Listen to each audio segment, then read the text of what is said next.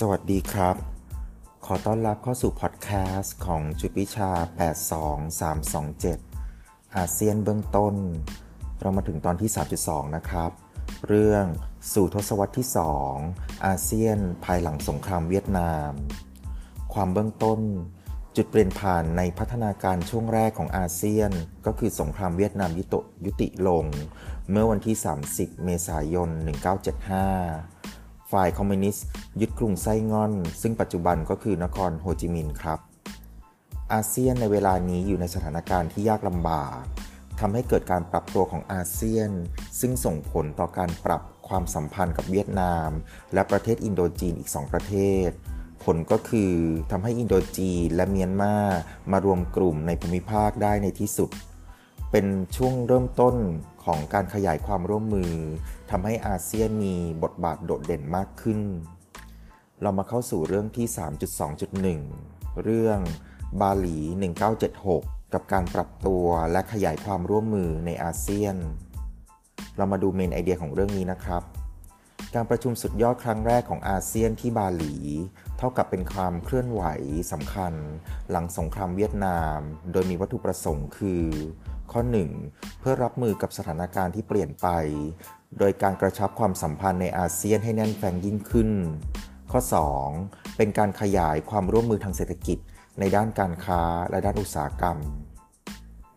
เรามาเข้าสู่เนื้อหานะครับ ช่วงเวลาเริ่มต้นก่อตั้งอาเซียน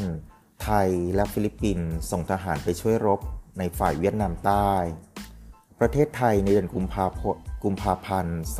2510 คณะรัฐมนตรีมีมติให้กระทรวงกลาโหม จัดกำลังรบภาคพื้นดินไปช่วยเวียดนามใต้ เป็นกลุ่มทหารอาสาสมัคร เรียกว่าจงอางศึก หรือ Queen's Cobra Unit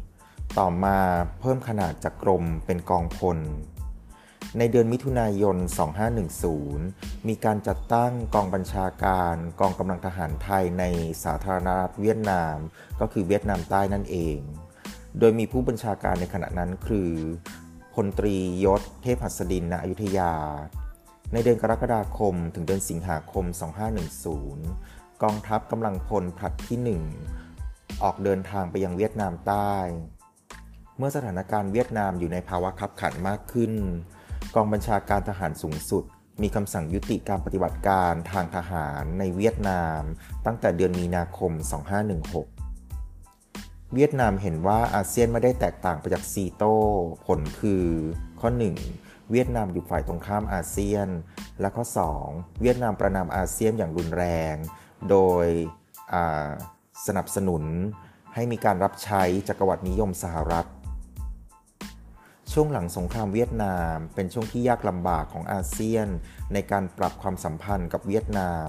เนื่องจากเวียดนามได้รับชัยชนะในสงครามเวียดนาม ต่อมาเราจะมาเข้าสู่ประเด็นเรื่อง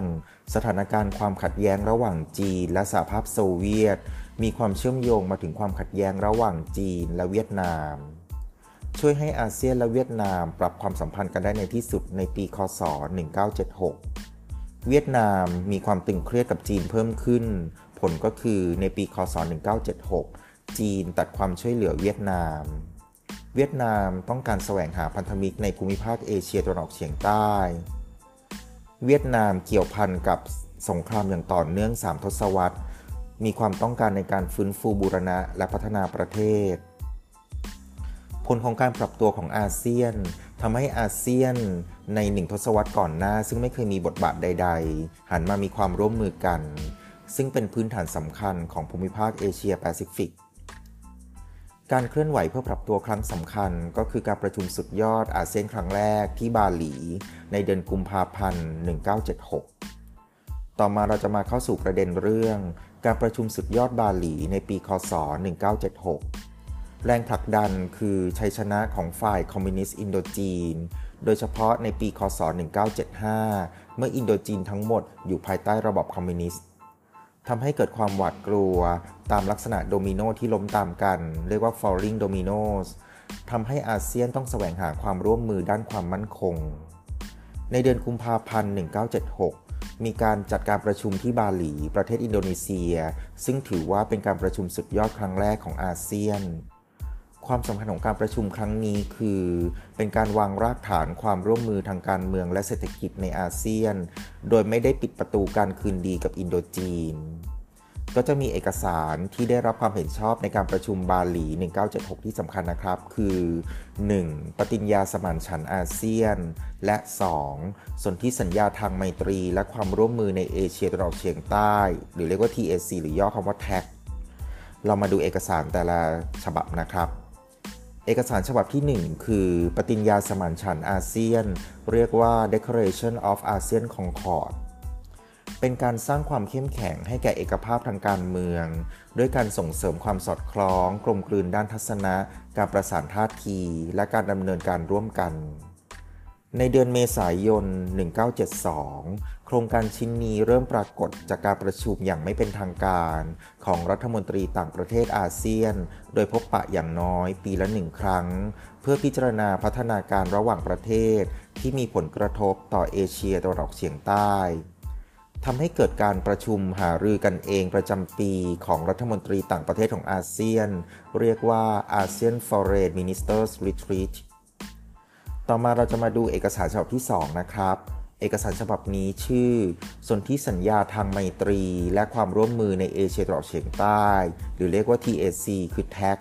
ย่อมาจากคำว่า Treaty of Amity and Cooperation in Southeast Asia เป็นความสัมพันธ์ทางกฎหมาย ซึ่งเป็นการยกระดับจากปฏิญญากรุงเทพ ให้กลายเป็นสนธิสัญญาครับ ความมุ่งหมายของแท็ก ข้อที่ 1 พื่อส่งเสริมสันติภาพในภูมิภาค ข้อ 2 เป็นการยึดมั่นในหลักสันติวิธี ไม่แทรกแซงกิจการภายใน และไม่ดำเนินการใด ๆ ที่คุกคามประเทศ ข้อที่ 3 เพื่อสร้างสันติสุข สร้างเสถียรภาพและสร้างความมั่นคง ที่เอื้อต่อการพัฒนาเศรษฐกิจการสร้างความมั่งคั่งในภูมิภาค เป็นการสร้างความอาคารสำหรับประชาคมที่เข้มแข็งในเอเชียตะวันออกเฉียงใต้ ความสำคัญของ TAC ก็คือเป็นการเปิดให้รัฐอื่นเข้ามาในเอเชียตะวันออกเฉียงใต้ ให้เข้ามาเป็นสมาชิกได้ ทั้งนี้ TAC ก็เป็นการสะท้อนถึงความเต็มใจ ในการอยู่ร่วมกันโดยสันติในเอเชียตะวันออกเฉียงใต้ หลักการใน TAC ก็คือเป็นการวางรากฐานสำหรับอาเซียน เพื่อให้ทุกประเทศในเอเชียตะวันออกเฉียงใต้เข้ามาเป็นสมาชิก ทั้งนี้ใช้เวลาอีก 2 ทศวรรษในการทำให้ทุกประเทศในเอเชียตะวันออกเฉียงใต้เข้ามาเป็นสมาชิก ซึ่งเป็นการจัดลงสันติภาพและความมั่นคงครับ อาเซียนเป็นเงื่อนไขสำหรับชาติต่างๆ ในภูมิภาค ในการปรับความสัมพันธ์และความร่วมมือ การยกระดับวิถีอาเซียน เรียกว่าอาเซียนเววิถีอาเซียนเป็นหัวใจสำคัญของการดำเนินงานของอาเซียน การก่อตั้งอาเซียนเริ่มมาจากความกังวลใจในด้านความมั่นคง ซึ่งเกิดจากการคุกคามของคอมมิวนิสต์และความขัดแย้งในชาติภูมิภาค ความสำคัญของวิถีอาเซียนมี 2 ข้อครับ